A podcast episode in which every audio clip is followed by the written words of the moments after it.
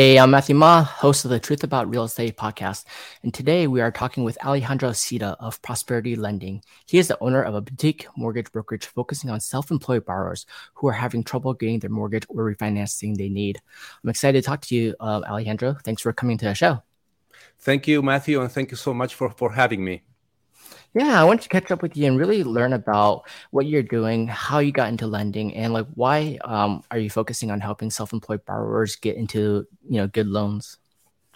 I guess I'm focusing on self-employed borrowers because because of my own personal experience. I remember many many years ago uh, when I was in business back in 1994. Uh, this is not necessarily related to real estate, but I wanted to buy a van, and I had the money to buy the van. And I remember it was such an ordeal. Uh, I thought I was an exception to the rule. And then later on, you know, uh, I found out that that was not the exception, that this is what it is. When you are self employed, it's a different scenario. I got into real estate actually by accident. I used to be in a marketing company and we used to do inf- inf- uh, infomercials. We used to do these long television commercials, you know. Um, I sold my own product on the Home Shopping Network a couple of times. And then one of my infomercial clients one day said, Alejandro, would you like to come to a financial seminar? And this is how I ended up in, in real estate. Nice. That's a good way to get into real estate. It's always someone just giving you some advice, showing you something different, and you're like, hey, this actually makes sense with you. And you find out you, you actually have a lot of fun in real estate side. Yes, I did um, I went into real estate and I, I went at the beginning on loans. I just wanted to do loans. And then my broker said, you know, Alejandro, in order to do loans, you, you have to get a real estate license. And I went, why? I just want to do loans. He says, well, that's the law. You have to do it. So I ended up getting a real estate license.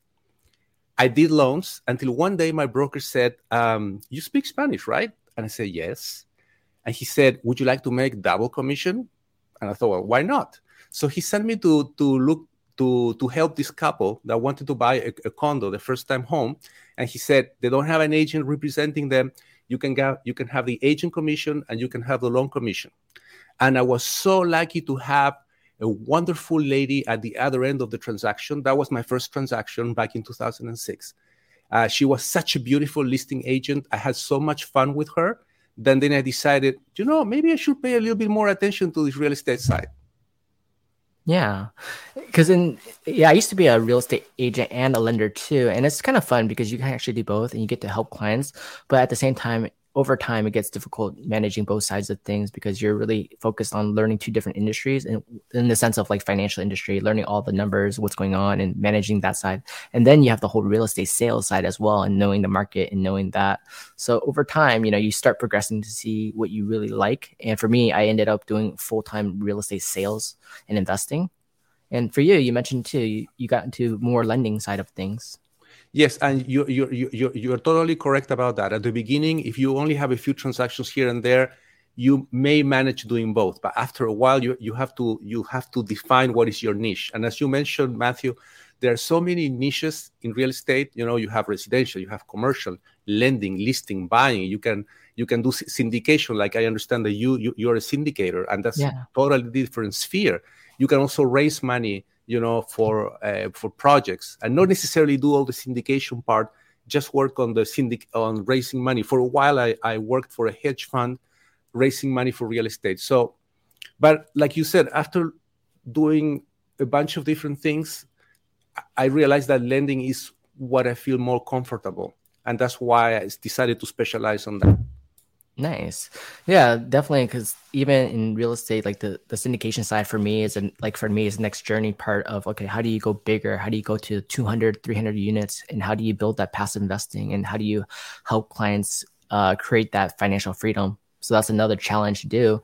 Um, for you, when you got into lending too, you know, did you start off with residential? Did you take take a look at commercial, and then how did you get to uh, focus on self employed? Like, are you doing doctor programs too? Um, when you mean when you say doctor programs, you mean yeah, like doctor like, loans? They call it doctor loans here. Okay. Um, you know, I understand that a doctor can just go to Chase Bank, for instance, and they, they are going to give him pretty much 100% financing. So mm-hmm. if you are a doctor, uh, probably you won't be talking to me. You will be just talking to Chase Bank. But so we haven't done really many, many uh, doctor programs. But um, um, to answer your question, I decided to go into lending because I decided to go into residential lending at the beginning because at the beginning I didn't know anything, and that's what was available to me. So I took it. I used to I used to publish a small article on a on a on a print uh, on a print newsletter, mm-hmm. and that's how I used to get all my customers. And because of working with them, I ended up doing some some commercial lending too. But you know, after that, after having done a few commercial uh, loans, I can tell you that personally, I prefer a residential loan because when you do a commercial loan, at least for me, it's very competitive.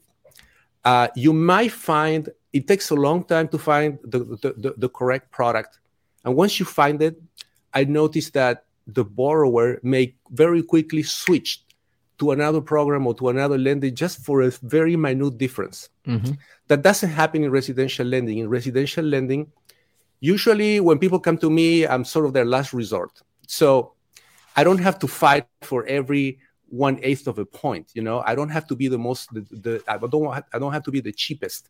But in commercial lending, it's extremely competitive, and there and then there are other other considerations that matter. You know, like eh, a, a syndicator like yourself, maybe looking at cash flow, maybe looking at some tax savings, maybe looking at divorcing the impounds. You know, and there are a lot of other factors that play that take into consideration. But to to make a long story short, commercial lending is a lot of work. You have to really devote yourself. You have to put a lot of hours. And there is, unless you have a contract, some commercial lenders have a very tight contract that if you find a product, you need to get paid. But most commercial lenders don't have that. And you end, up, you end up spending your wheels for, if you say if you have like 10 loan requests, you may finance two or three. Not because you didn't find the program, it's because people change their minds. Yeah, exactly. And that doesn't, that doesn't happen in residential. Yeah, I find residential to be a lot more easier. It's like, you know, really quick and easy. You understand what clients need. They need to buy a home, they need to upsize, downsize, relocate. They know what they want. And now they're just looking for great service along with great terms and great rate.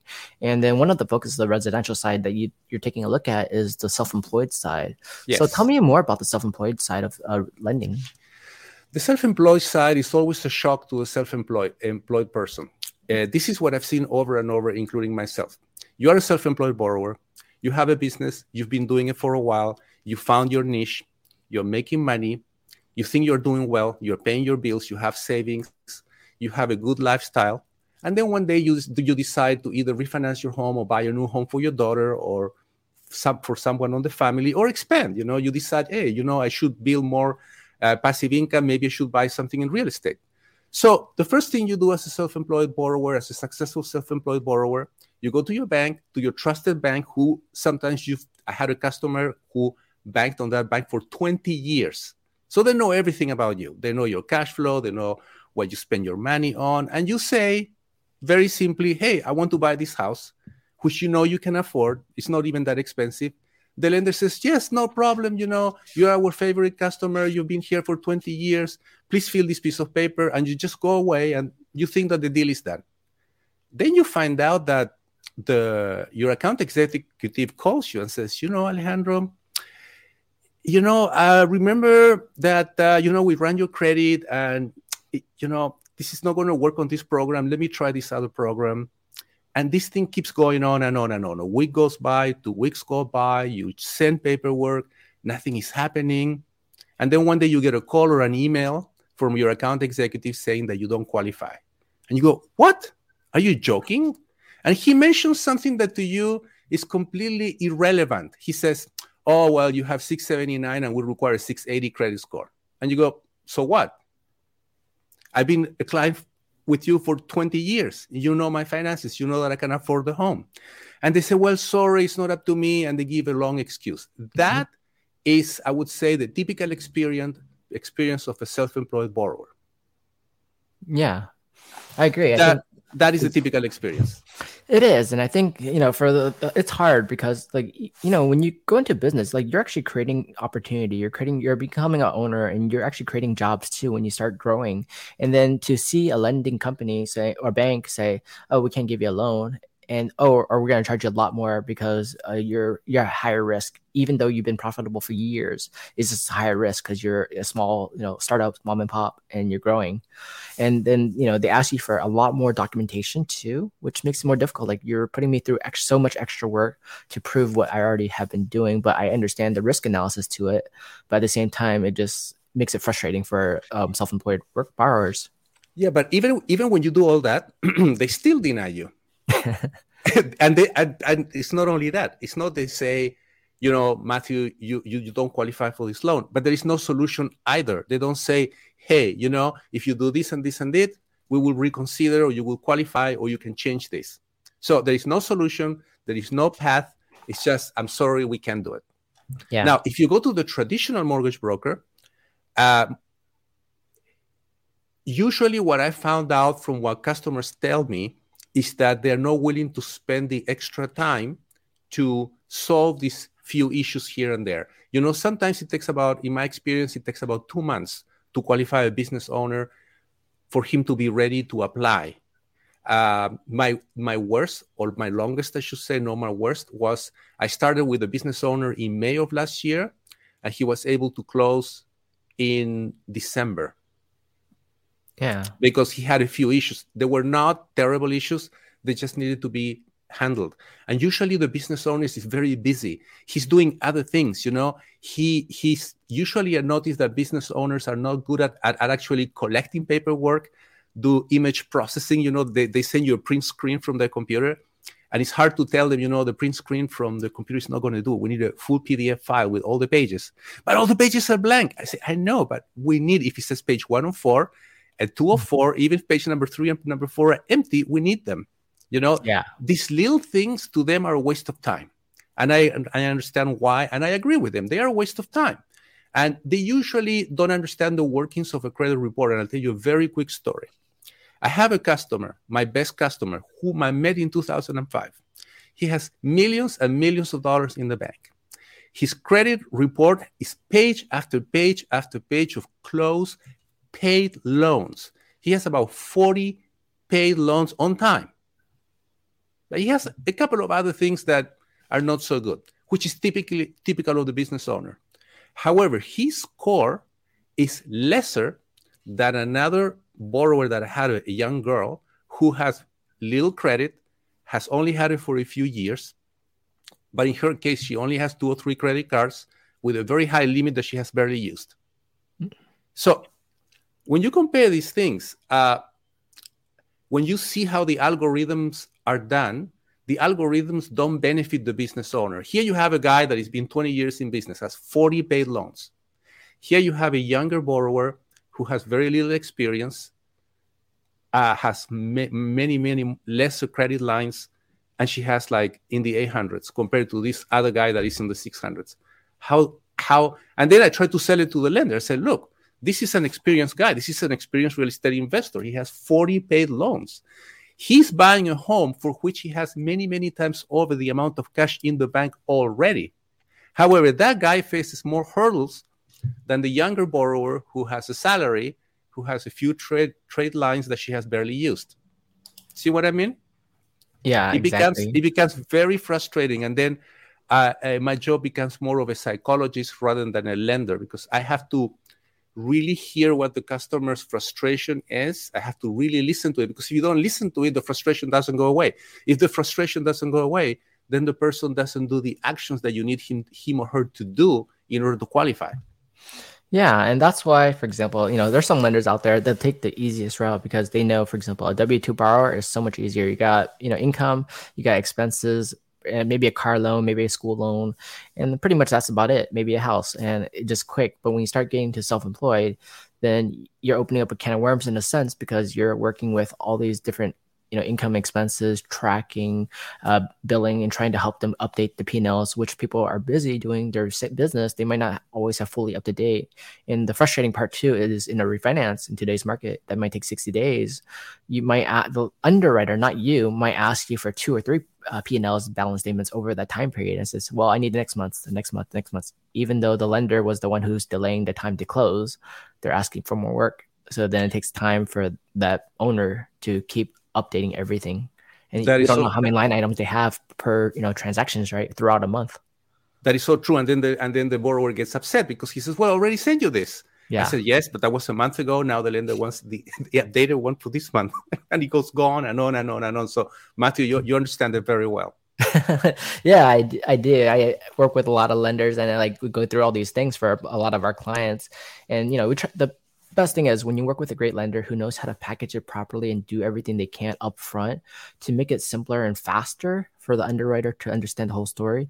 That's the worst thing is when the lender doesn't put that work in and just becomes a male male person to, to the underwriter, and then they don't look at it and says, "Well, hey, there's some big um, trade items on these lines. Uh, so why is that? Like, can you provide extra additional proof? Like, okay, was it a real estate sale? You got a commission, you did a big sale, or you uh, paid something off that was huge. You know, they're going to ask you about that and to show paper trails of everything.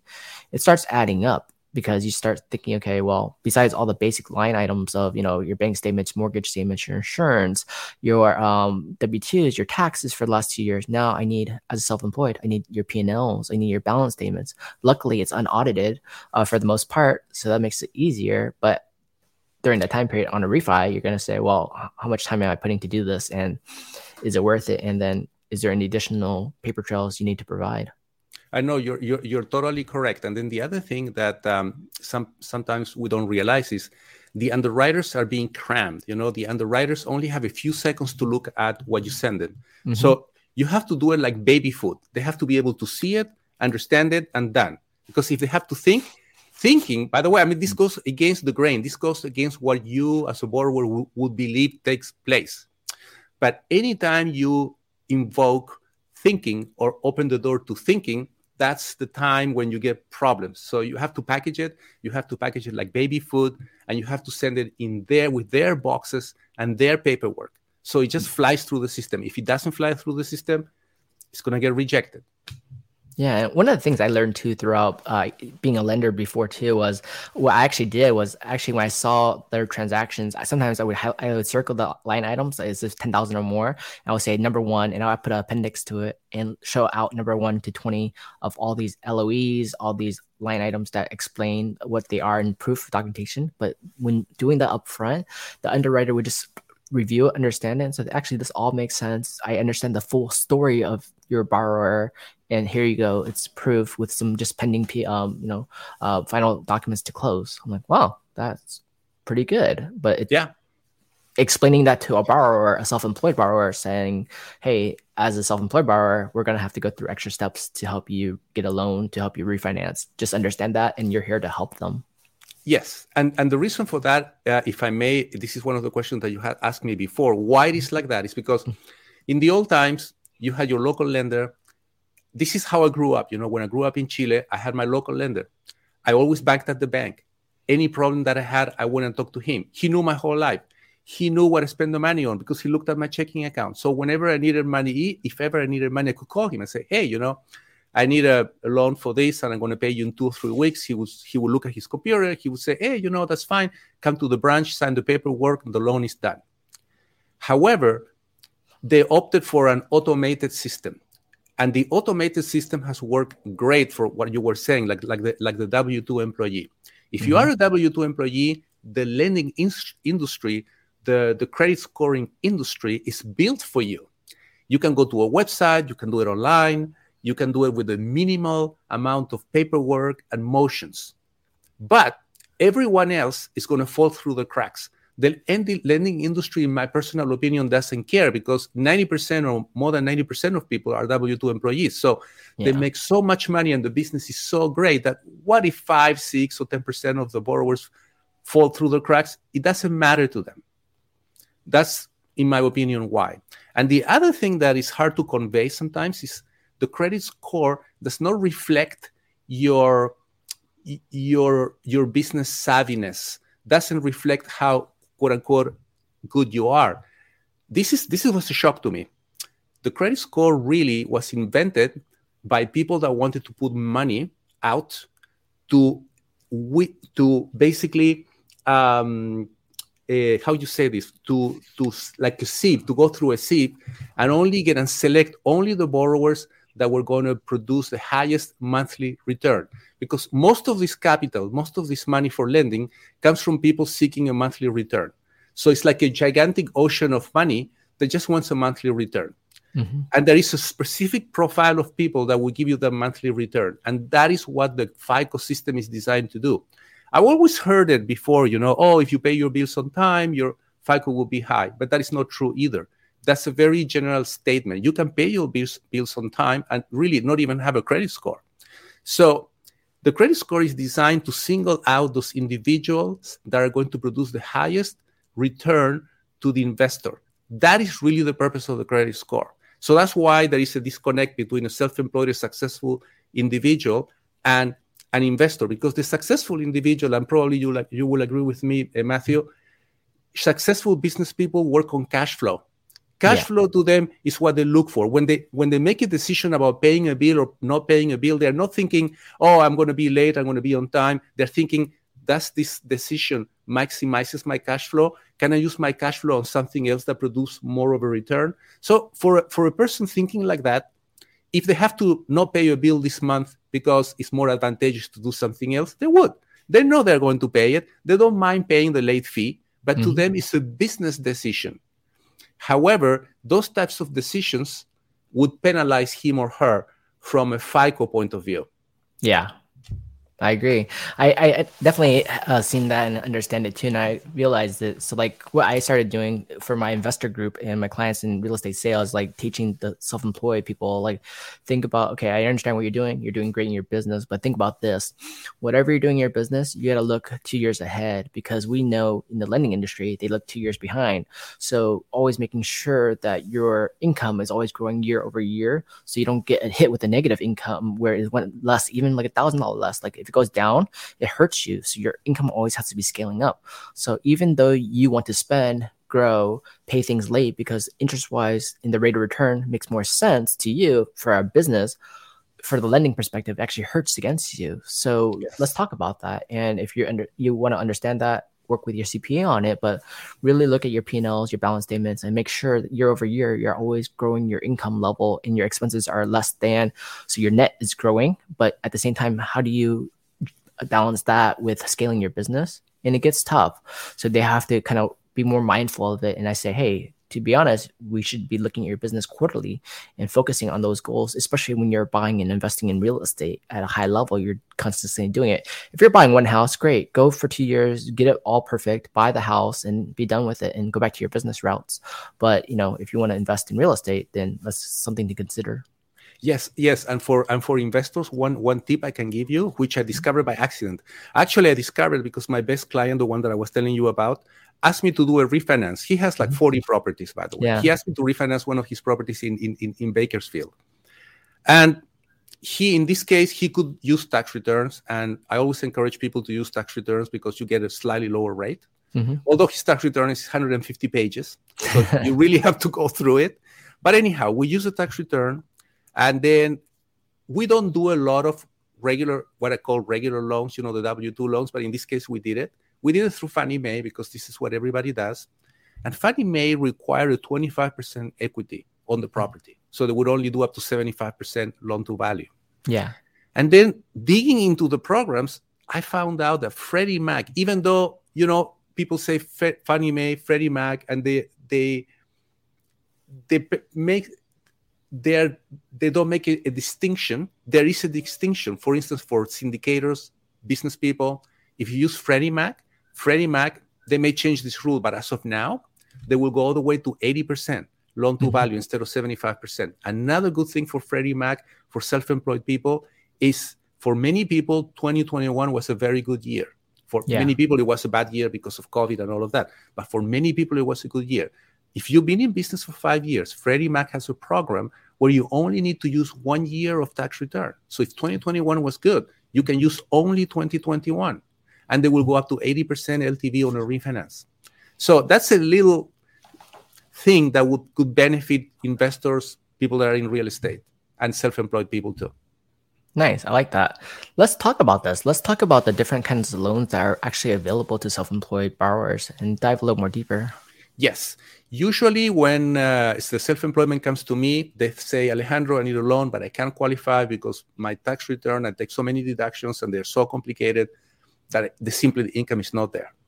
So there are many ways to do this. Aside from using your tax returns, you can use bank statements. Now, bank statements, it's a whole universe unto itself because you have personal bank statements, you have business bank statements, you have bank statements program that only look at one year, you have those that look at two years, you know. So within the universe of the bank statement, you have about six or seven ways that you can combine the bank statements and present them on a package to make you qualify on the loan. So that's tax returns, the universe of bank statements. Now you have profit and losses. If you've been in business for a while and your business is, is, is incorporated, and the good thing is it doesn't have to be audited, like you were mentioning. You can have your CPA, your licensed CPA, he has to be a licensed CPA, prepare an unaudited profit and loss. And we can go off of the profit and loss. Or if you're an investor and most of your money is passive income, you, you don't have a job per se, then we can go off of your reserves or off of your um, off of your investments. So we can do the tax return, bank statements, whole universe right there. We can use profit and losses certified by a licensed CPA, and we can also use your assets. They call it as asset depletion, and that that um, asset depletion group is also a whole universe unto itself because there are many things you can do within it. Like for instance, I'll give you a very quick, easy one.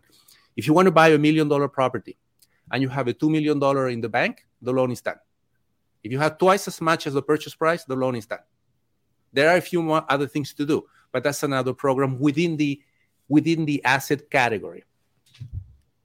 Nice. Yeah, so, exactly. So, so in a nutshell, you have tax return, bank statements, mm-hmm. profit and loss, or asset depletion, and within each one of those, you have like different subsections. One of the things I would say too is that not all banks, not all mortgage brokers are the same and equal. I would advise like um, you know clients who are looking to get a loan is actually to speak to many different people because each company has their own different programs. Not all programs are exactly identical, and there's little trade-off, little uh, additional line items, and you really have to understand uh, and educate yourself as a borrower to see who's the best lender for you and your self-employed criteria. Because once you start learning about that, these banks, these programs, these brokers, they have to really understand who you are, what you're doing, and find the best product for program for you. And just because they have that doesn't mean their program is actually the best throughout the industry. And that takes time for the investor to do it. And that comes down to trust and relationships too, because you can ask your lender, hey, is this the best program for me within your company? Or is this the best program you think for me out there? Some will actually say, well, I know there's actually some better ones that might work for you. Maybe I'll refer you over there to help you. Some say, well, it's best for my for me to help you. And that's about it. But I even see rates uh, fluctuate, um, you know, between eighth to over a third difference, uh, just because going to a, to the right lender and that's a consideration too. And for me, I look at experience too of lenders. I look at, okay, you know, I used to be a lender, so I'm going to ask you these things to help my clients, and you know, how well do you really understand it, and is the program that you're doing the best program for based on their scenario, and find out. Um, over time too, there's also relationship banking too. Relationship banking can also be a big part of um, self-employed borrowers. Yes, I, I, found out from what I've seen that relationship banking, that the old style that I was describing when I was growing up, mm-hmm. only works if you if you are like if you are at the ten million dollar plus mark. Um, this I could be wrong, but this is what I've noticed that mm-hmm. if you have less than that, then your bank or your or your traditional bank won't assign you won't really give you to relationship banking because a lot of people talk about relationship banking, mm-hmm. but relationship banking meaning that you have one executive that knows everything about you and has the authority to give you a loan that only comes at a certain level. Um, apart, apart. So some places, but for us in the Bay Area, the relationship banking that I see actually, you can have a bank. You can even move over to a brand new bank like First Republic, like Chase, uh, private clients. Um, some of them will actually give you a lower rate, and it goes to multiple bases of uh, items. But for example, if you are refinancing or doing a purchase and you have post closing money, which some people do, but if you had like 250, 500 or a million afterwards and you reserved it in your reserves in your checking account uh, for like a year, year and a half, then they're mm. going to give you a lower rate. And some of these rates are phenomenal. And people don't know that because they never asked about it. And you have to find the right people and understand the different programs. But like I see even today's market, when the rates are like 3.375 to um, higher or higher, then you can see some of these relationship rates are like way lower. So like, wow, good to know, good to ask, good to see if I qualify and what do you need to qualify. And if I those for example, the A plus papers who meet those criterias, it makes total sense. But you know, without asking, they would never know about that. That is totally correct. If you can mm-hmm. qualify for those programs, you definitely should go for it. And another thing that I would like to mention is most people view a loan as a as a as a as a package that is unchanging. Yeah. However, within the loan, there are many, many pieces that you can move. I've noticed that some brokers are afraid of moving these parts because then you can generate fees. But for the right customer and for the right circumstances, I think you need to delve in and move those pieces. You know, like for instance, discount points. Many people are, are like surprised when I tell them, you know what, you can buy a little bit of a discount point and then we can meet your target. And they go, what is a discount point? I said, discount mm-hmm. point is what you pay the lender to give you a lower rate. And they go, oh, can I do that? I say, yes, you can. Mm-hmm. And they say, well, how come nobody told me? Things like that, things like borrower paid compensation, meaning that instead of the lender paying you, the borrower pays you. And people say, well, but what about the no points loan? And I say, yes, no points doesn't mean that there are no points. It means that you're paying a higher rate for the lender to pay your broker. Yeah. But if you decide to pay your broker, now you can get a, a lower rate, you know? Now, there is a lot of misunderstandings there because you, as a mortgage broker, cannot advise that on the expectation of, uh, of, that you're going to receive more money. But we we work it in such a way that we make the same. Whether the person chooses borrower paid compensation or lender paid compensation, it doesn't change what we get. And I'm always upfront with people and I tell them, look, you can go this route or you can go that route. Yeah, so, I think the understanding to that too is like what when I ask and uh, talk to my clients and lenders is that okay, for example, can you show us a no point no fee loan on this? And then the second question I ask, if we were to pay additional points in um, a couple basis points in, what is the difference and what's the break even point to do that? If it's six months 18 months it makes sense because you're probably going to live there more than that. But if it starts becoming five to seven years then the question is are you going to live there that long? Are you going to refinance within that time period? What's the market going to do? And does it make sense for you? Some say yes some say no. Correct. I totally agree with you. Um, there are some times where you you have to do that and let me tell you a very interesting case.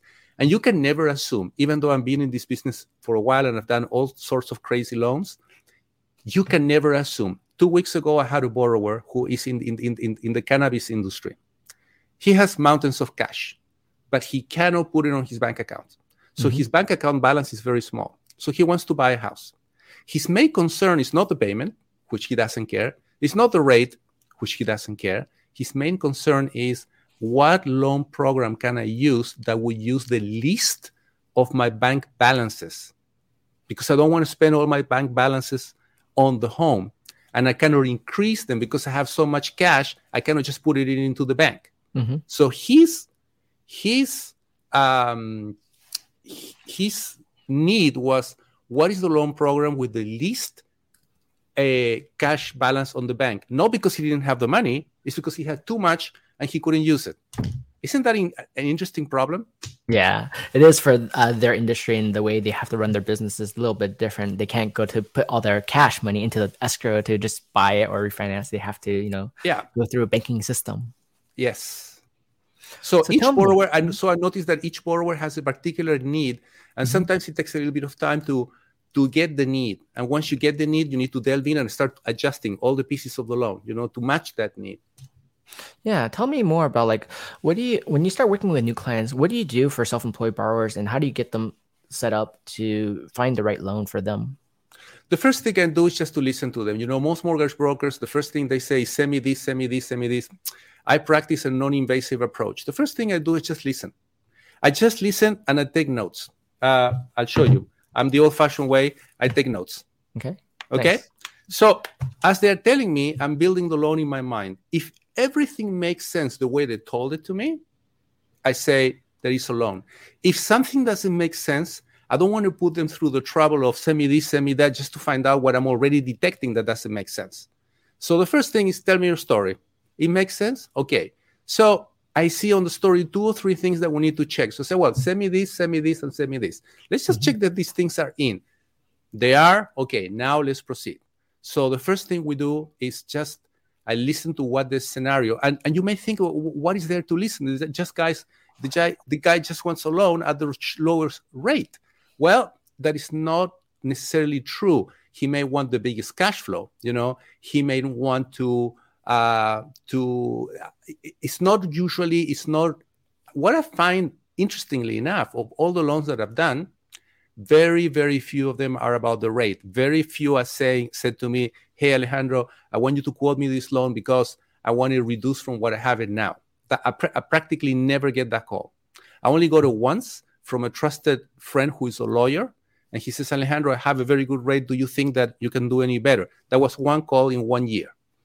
Most people have a specific problem that they want to solve. So after I listen to the story and I get some minimum information. I build my own spreadsheet, which is not an official spreadsheet. It's just something that I build for myself. And I share them with them. I go on a Zoom call and I said, okay, we're to brain, we're to brain, brainstorm this loan together. And I'm to tell you what is the lender, what is the bank looking for and we're to do this together. So we do this process together. I told tell him all of the options. Look, if you buy some discount points, this is what we can do. If you pay a little bit more, so the lender gives you credit for closing costs, this is what you can do. You can do 10% down, but you should better do 15 because if you do 15, now we're going to go slightly below the, the, the FHA limit. And now you can do this and this and that that you couldn't do before. Or I can go, you know what? I recommend that you do impound, that you that you break the impounds, that you don't include the impounds. Why? Because let's say your payment a month is six thousand dollars, but your payment to the bank is only forty five hundred, and the rest is just impounds. I say if you take impounds, on your credit report is going to show that your debt is six thousand dollars. If we break them up, it's going to be forty five hundred. So for future loans, your DTI is going to be a lot better. Questions and decisions like that you know? Okay what mm-hmm. about lender paid? What about borrower paid? I have a in my spreadsheet i have two columns you know? If we do lender paid this is how it's going to look like. If we do borrower paid this is how it's going to look like. And we go over all of these options together. Once he says you know what? I like it. This is the option that i want then is when i say okay send me this send me this send me this send me this and let's do it yeah, what I find too is that okay, I like in this market right now, you know there's a re- refinance boom because the rates are jumping up, people are asking a lot of questions about it. There was a purchase boom during this time period too. And, you know, I understand, you know, all the agents, sales agents are busy, all the lenders are busy. It's hard to ma- help manage everyone. So a lot of lenders started becoming because they're bombarded and stressed out. They said, "Just send me what you have. I'll take a look at it, see if it works for you." For me, I actually like to ask questions, just like you. I like to talk about like, "Hey, here's my client. Here's here's what there's going on. Can you make it work based on this story? What do you think your uh, lending company can do? What kind of rates can they do and provide? Is it rate shopping? In a sense, yes, but at the same time, it's options, shopping for the best option in the program that makes the most sense to the client. Because in the Bay Area, when houses are hitting, you know, average like 1.8, 2 million plus, that eighth of a difference or a quarter difference starts adding up, especially when yes. you start hitting two point something million dollars. So I start asking, okay, based on the scenario for the self-employed borrower, what can you provide? And then when you start shopping that around to other lenders, you find out there's differences and you say, okay, great. And then next question is based on it, can you do it?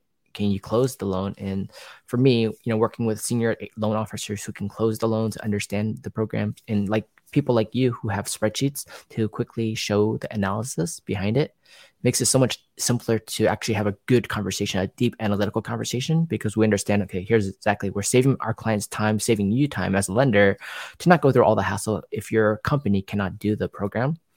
And that makes it so much easier because you're providing additional layer of service that people don't realize that that spreadsheet you make saves them so much time and it makes it easy. It says like in five minutes, I can tell you yes or no, and here's what it's going to look like. Does this work for you? Maybe, right? And then that's better than here. Let me send, spend 30 minutes to an hour sending you everything, and it doesn't even work. Right, right. And the other thing that can happen is because a loan is a process. Mm-hmm. Mid process, you can detect like like uh, you can detect uh, something that you can do for the borrower. I'll give you an example. We're doing a loan now for a young girl. She's buying a two million dollar home like it's not two three million but it's two million at that level you know even an eighth of a difference makes a difference so in doing the loan and we're mid through the loan we are we are like getting back we are like almost done now getting to the process of the closing disclosure the cd I was looking at her credit report again. I did like a like a quick gap report, a quick like um, checking, and mm-hmm. I saw that she's only 10, 10 points away from 720.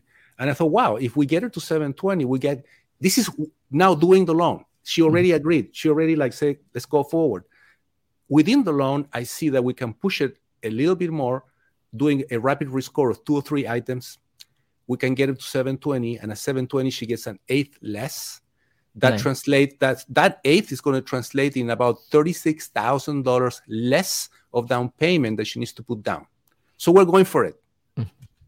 That's a lot. And then that makes sense too. And that shows the quality of care and timing and effort you're putting into it, doing the helping them with the loan. Yeah, and, and besides, in addition to the less, you know, the, the slightly less amount of down mm-hmm. payment, mm-hmm. she's going to save a little bit more on the payment now because the payment, the interest rate is an eighth less. Yeah, I think one thing uh, lenders don't often talk about too is like, okay, when you start doing a loan, there's different variables that you can actually put in. For example, you know, mess, you uh, answered about escrow impounds. If you impound it, some lenders give you a discount for impounding it, and it's only for six months to a year maybe, and then after that you can cancel that part of it. But by getting an eighth of a difference on the rate because you impounded it, or by paying ACH payments in, or by having bank accounts at certain levels. These little differences and variables that you can add in, but some lenders, you know, they might not say, okay, well, here's all the little things you can do. I can like, sit here and explain it to you. But sometimes it would be nice if it's just on a website. I can pick and choose myself, and that'd be nicer. But I understand sometimes that's difficult because not all borrowers understand all the differences, the variables on it. But those are some options to think about as well. Yeah, I mean, uh, for for for for you, Matthew, since you are so experienced in real estate, maybe for you will be it will be like that. you can yeah, have it on the website. You can you can look at it, but I can tell you, most people, even successful business people, they are very successful in their field, but they are just as ignorant uh, about lending as anybody else, as I was also when I first started. Um, and um, the other thing is this, especially for a business owner or an entrepreneur it's about cash flow. Mm-hmm. If you have a, a payment of four thousand dollars going out every month versus a six thousand dollar a month because of impounds, I always say go to the four thousand because I put myself in the shoes of the self-employed. I'm self-employed. I'm a business owner too. Another thing is this: people look at the term of the mortgage and they think, "Oh my God, it's a forty-year mortgage. Oh my God, it's a thirty-year mortgage," and the answer to that is no. That's what the mortgage will eventually be if you choose to the fact that it's a 30 or 40 year mortgage doesn't mean that it has to be. And I usually enter into these conversations and send them a table. If you want to pay this loan in 10 years or in 15 years, get a 40 year mortgage anyhow. Why? Mm-hmm. Because if you if you choose a 15 year mortgage, your payment is going to be like this. This is going to be like that. If you're pretty sure that for the next 15 years your cash flow is never going to have a dip, then do it. But for most business owners, that is not going to be the case because your cash flow is going to be going up, going down, going up, going down. You don't want to be it when it's down that the 15 year mortgage is like, like, like, you know, like killing you. So what you can do, you can take a 30 or a 40 year loan. It doesn't mean that it has to uh, last that long. And then you structure it as a 15 year loan. I give you an example. And I'm just making this up for, for, for the sake of the conversation. But let's say your 15 year payment is $10,000 a month, which could be. And let's say your 40 year payment, 40 year is as close to interest only as it can be. 40 year payment, if we're talking about a $10,000 payment, could be something like 7,000. And if you reduce the impounds, now we're talking about five or six. So you have five or six versus 10. Now, you take the 40 year loan you divorce it from the impounds. Now we're talking about five or six. But you pay them the same payment as if you would if you were having a 10, a 15 year loan payment. Mm-hmm. That means your loan starts to behave. It starts to behave as long as you continue to do this, starts to behave as a 15 year loan payment. But yeah. if let's say year seven, year eight, you have a dip, you don't have to send them the 10,000 anymore. You can relax, sit back, send them the five or the six, and you're still okay. Yeah. I Let's remember a lot. Yeah. Yeah. Sorry. So, sorry. Go, go ahead. Uh, since since I'm really into analysis and uh, understanding of the lending side of things, uh, a couple of things I even think about too, and to go a little bit further, um, you know, for the more analytical th- part of it, let's compare this. Let's say today's market, you have a 3.25, 3.375 30 year fixed and you know the, for a single family house or whatever it may be for the scenario, right? And the option people can think about too is like if you take a 2.75% 7-1 arm, that difference is over 50 basis point, right? A 0.5%. Yep. And you imagine the difference on a $2 million house, the interest is quite comparable, uh, quite different, uh, huge, right? Yes. So the thought process uh, of a savvy investor is that, hey, take 2.75 and you're taking saving 50 basis points you pay that or you choose to have that 30 uh, that loan amortized on 30 and you're just still paying for example like hey the market the real market is about 3.25% i'll treat this 2.75 like a 3.25 meaning that i'll pay additional principal per month at $500 more a month for example. And over the course of seven years even if the market changed in um, seven years from now and let's say it went to 4.5% 30 year fixed and even if it went to 4.5 30 uh, 30 year fix, the arm for that program seven years later, it might still be in a three, hopefully 3.25, or let's call it a four. But if you blend the rate over the time period and you kept refinancing throughout the 30 year period and still paid it like a 3.25, overall, I think you would save quite a bit of money because you saved on that interest for those seven years and you're paying it like a 3.25. Yes, yes, that that works very well for investors. When when it's somebody that is buying a primary residence, mm-hmm. I I always advise them to go a 30 year fix, mm-hmm. especially because of everything that is happening. Not mm-hmm. just because of the recent events of the war, but even before that, you could see how rates. You know, when I started in my in business, I remember I got for this girl back in 2006 a six and a half rate. That was the deal of a lifetime at that time. Yeah so comparatively speaking, we're still on the low range, but everything is going up and up. In the last couple of days, I tell you, a week and a half ago, I quoted. Uh, this is a W two employee uh, person. I quoted a residence he wanted to buy at 3.3. The same loan yesterday mm-hmm. we were having a Zoom call is 4.49.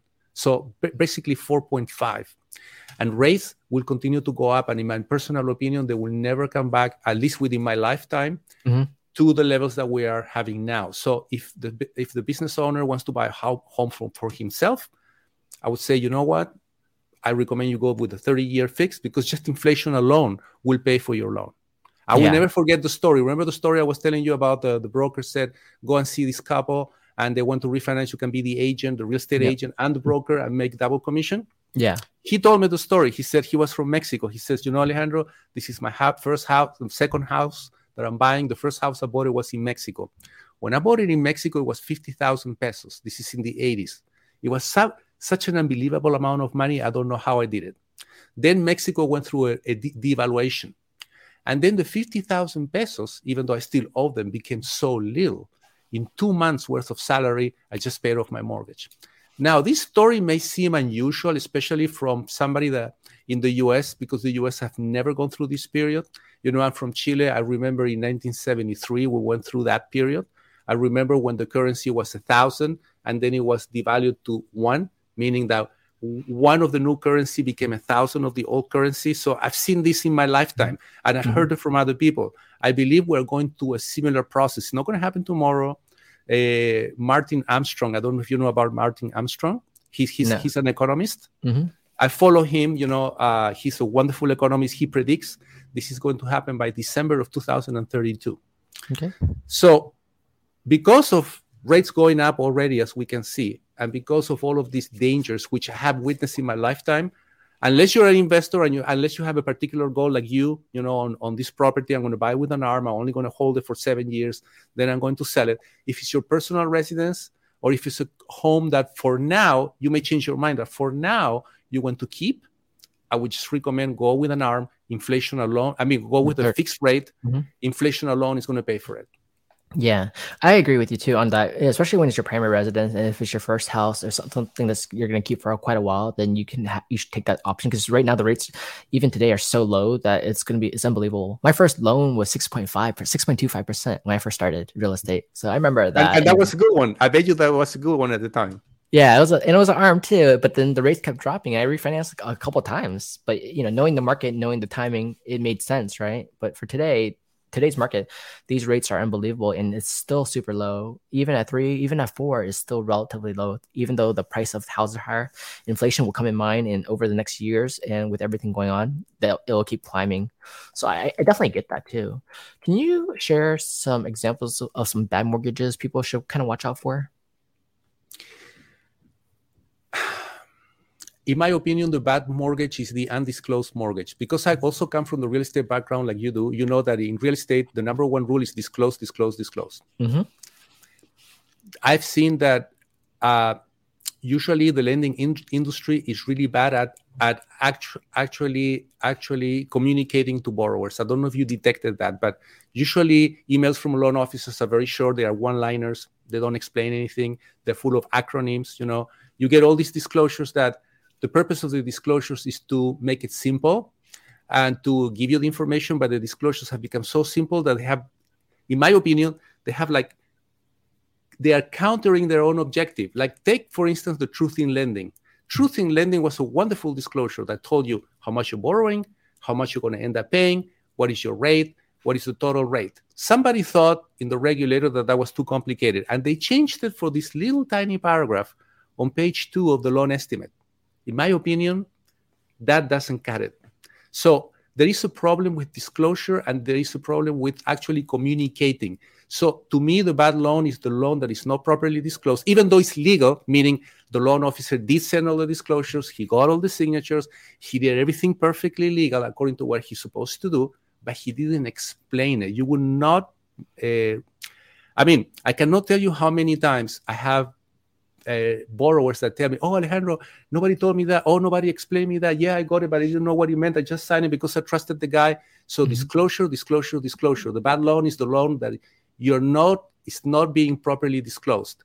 Also, the bad loan is the loan where you, as a consumer, you know, I understand you you want the cheapest rate, and you think that that is you think that that is a good loan, but it may or it may not. It depends on your circumstances. So the bad loan is the loan that you go in, you only trust the loan officer. You don't read anything. You just sign everything. And then you don't put a lot into it because you think, and I had this apple just for this podcast, you think it's like going to the supermarket and buying an apple. So you bought it, you got it, you paid a good price for it. So who cares? That is the bad loan, in my opinion. Yeah, I, I, agree with you. I think yeah, before people I saw too, they didn't understand like, okay, your total loan and what's the back end cost of everything going on because you got a great rate. You don't know if they put the actually the additional charges into the mortgage itself, and you're paying it at the rear. So people didn't understand that. I'm like, what do you mean at the rear? Like, no, look at your price. Your loan amount changed from this to this. You got a better rate, but they actually put all the fees into the loan itself, and they didn't disclose that to you. And they're yeah. busy, but they should disclose everything you know, so you know what you're getting into. That yeah, comes with the education. It's, it's disclosed on the form. Yeah, but but nobody pointed out to you. Look, you you want to look at here, and this is what these numbers mean. Exactly. So that's something to be aware about. Just like being educate yourself, look at all the numbers, make sure it makes sense, make sure they're helping explain to you what you're getting into before you sign it. It's easy to DocuSign everything. It's easy to click the button here, here, and here, and not read any of it. But that's Correct. not the point of it, right? It's a huge loan that you, you're taking accountability for. Correct. Correct. Yeah. And the other thing, the other thing that I would say, the other bad loan, I remember this lady. She called me. She was, I never talked to her except in this one phone call and she said, Alejandro, I was recommended that I talk to you by, by, by, by, by my lawyer. He said I should call you. I have this problem. I have this loan. I'm signing the loan documents. And here it says that the lender, and there is only one bank that does this, the lender says that they can change the terms of the loan whenever it's needed. Oh. And I thought, it does does he say that? He said yes. And I said, Well, did you talk to your loan officer? And she said, Yes, I did. And what did he say? Well, he said that not to worry, even though that clause is there, it has never been invoked. Okay. Doesn't mm. mean it's forever. But uh, I said, Well, you realize that if you sign this, even though it has never been invoked, it could be invoked in the future.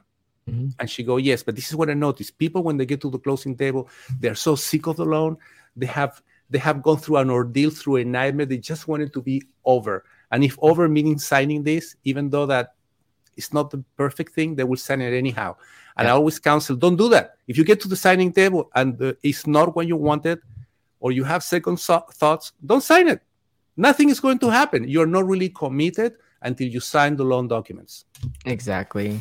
And you know, the three day right of refusal for the refinancing side, but still, I mean, you still gotta think about it. Most people just say, forget it, I'm already done. I'll figure it out later. If something happens, I'll figure it out later. But later hurts sometimes too. Yes. Yes. Okay. Um, before we wrap it up, too, one lo- other question too: How do people use this money to create wealth and prosperity in their communities? How do you see ah, that? That is a fascinating topic, especially needed right now. Have you ever heard about public banking? A public which one? Public banking? No. Public banking. No, uh, I. Okay, I'm not going to take the credit for this because I didn't invent this. I didn't create this. But but there is a lady called Ellen Brown. He, she wrote a book called The Web of Debt and basically, I'll give you a very quick example. I went to a seminar. I never forget this seminar. It was hosted by Grant, Grant, Grant, Grant Cardone. I don't mm-hmm. know if you mm-hmm. heard of Grant Cardone. He's a motivational yeah, motivational speaker. Really well. Yes. And then he took a few people from the audience. He gave them a $100 bill. And he said, okay, circulate the $100 bill among you. There were like five people. You sell something to him, you pay him $100, and you do it. So the $100 bill started on person number one I ended up in person number one again. And then Grant Cardone asked a simple question to the audience. He said, How much money was it generated? Everybody went, everybody looked at the $100 bill and said, Well, a $100 bill. And he said, No, mm-hmm. this is a $500 economy because every time the $100 bill changed hands, it created value because this person sold it to this person, sold it to this person. Every time it changed hands, it created value. Even though it's the same $100 bill, it creates value as it goes around. This is what happens with our money. And like I said, I'm not taking credit for this. It's Mrs. Ellen Brown. She said, if you have a community, you have a city, and this could be a small village, it could be a big city, it could be a humongous city, it could be a whole state, or it could be a whole country. If you have a community, let's take a, a, a town, a very small town somewhere in, in, in California and the city is receiving all these tax dollars from people. And they have an account at a very big bank in Wall Street. That money doesn't stay in the community, goes away. Then, when the community needs services, they need uh, maybe uh, they need to raise some money. They need to borrow it at a cost from an outside entity to the community. Now, this system worked beautifully when we were all integrated, uh, when commerce and everything had a certain uh, a modicum of rationality. But because things are being so crazy and they're going to be even more crazy, you know, if you read Martin Armstrong, you'll see what I'm talking about. In my opinion, we have to go local. If everybody keeps their money local, what happens is the same hundred dollar bill circulates among the community, circulates among the community, creating value. When you export a hundred dollar bill someplace else, now you need to borrow it at a cost. When yeah. you create a public bank, which is a bank for the community, you don't need to do that. And this is how America became prosperous from the very beginning till today. So that's in a nutshell the concept of public banking. So when you, there is another a book that is amazing. It's called The Last 5,000, bless you, The Last 5,000 Years of Debt by a name by Mr. Grab, Graeber, I believe. Uh, he he follows the interest rate from like the Sumerian civilization, the first civilization in the history of, of this earth, till today. And then you see that virtual money has always existed. Actually, virtual money has been the number one mode of money that has been in existence. You see that in England, they use these like little sticks, you know, wooden sticks as money for over 400 years. That is what built the British Empire. So this whole concept of public money, this whole concept of who is handling your currency has a tremendous relevance. So basically, to answer this long story, just to tell you that to create value in local communities, which is what we need to do now, so we're not the effect of all of these, you know, up and downs of the general economy. It's like we have to go local. You know, shop locally. You know, yeah. if you want to buy a coffee, and if you have a mom and pop coffee shop there, go there. Don't go to the big lo- to, to the big local chain. You know, if you don't like the mom and pop, go there and say, hey, you know, why don't you improve this? Why don't you improve that? And now I'm going to come to you all the time instead of going there. It sounds simple. It sounds like, it sounds like, um, you know, I hear this all the time. Oh, what can I do? I'm just a person. I cannot change the world. But yes, you can. Every one of us can change the world one person at a time. I agree. I think like you know, like voting, you have the right to vote. You can do that. You can shop local, and by shopping local, you can definitely impact the community because when you shop local and they shop local and they add the X percent, like you said, it goes around and around and helps everyone go through that. And one last question before we wrap it up: What do you think the market's going to do in 2022 right now for on the lending side in the interest rates? Do you think it's going to jump six times this year? I don't know if it's going to jump six times, but I can tell you in the last couple of weeks, it has jumped about 75 basis points to, to a point. That's a I lot. Can, yeah, that's a lot. I can tell you also that there is this ocean of money everywhere in the world that is getting nervous right now. Mm-hmm. And even and this ocean of money is coming into the US. You may yeah. think, oh, you hear all these things, well, the dollar is going to collapse and all that, but not yet. We have to wait till December of 2032 all this ocean of money has nowhere to go right now. That's why mortgages have been so cheap. The only place they can go, they don't trust the U.S. government anyhow. For for you know, so they are investing in mortgages. So we have this ocean of money wanting to invest in mortgages, and that's one pressure. The other pressure we have the Federal Reserve trying to jump the rates. So it's going to be very volatile. Rates are going to continue to go up, but this ocean of money seeking a return on investment is what is depressing them. Is what is keeping them still at bay and still at historically low rates. Yeah, and then you think that's going to change the housing market too? And yes, you know. it's changing it now. Actually, mm-hmm. I'm doing an offer. Not not me. I'm not the realtor, but I'm mm-hmm. the, the lender. But, this yeah. couple is putting an offer. Two weeks ago, they wanted to offer 1.3. We had a Zoom call last night. They cannot go beyond 1.1. Yeah. 1.150 and i told them don't worry this is not only your problem every single person putting an offer is facing the same dilemma as you are right now yeah, you're losing that power of you know um, your ability to your purchasing power ability because as the rate keeps uh, changing a quarter point up and more and more, you're losing hundreds of thousands of dollars of buying power. So I tell my clients like really consider where you want to be, your goals, and it's time to like consider buying now before the rates keep changing and you're going to be priced out if you're at the maximum price points where you're pushing it. And in this market today even in one of the houses i just had this week we had 260 groups come by. We had 80 people download disclosures. We had over 29 offers. Oh and God. it went way over.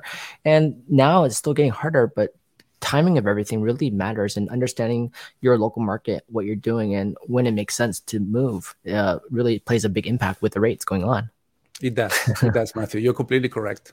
Yeah. Cool. How do people reach out to you and learn more and connect with you regarding loans and scenarios? And you serve um, California? Yeah, C- California. We got license in Florida, so we can do Florida and, and California. Cool. And how um, reach out to you? The best way is to email me. You can email me at the email that you see there on the screen, or you can do it info at prosperitylending.us. That is the best way to do it. Info at prosperitylending.us, or you can just email me directly at alejandro at prosperitylending.us.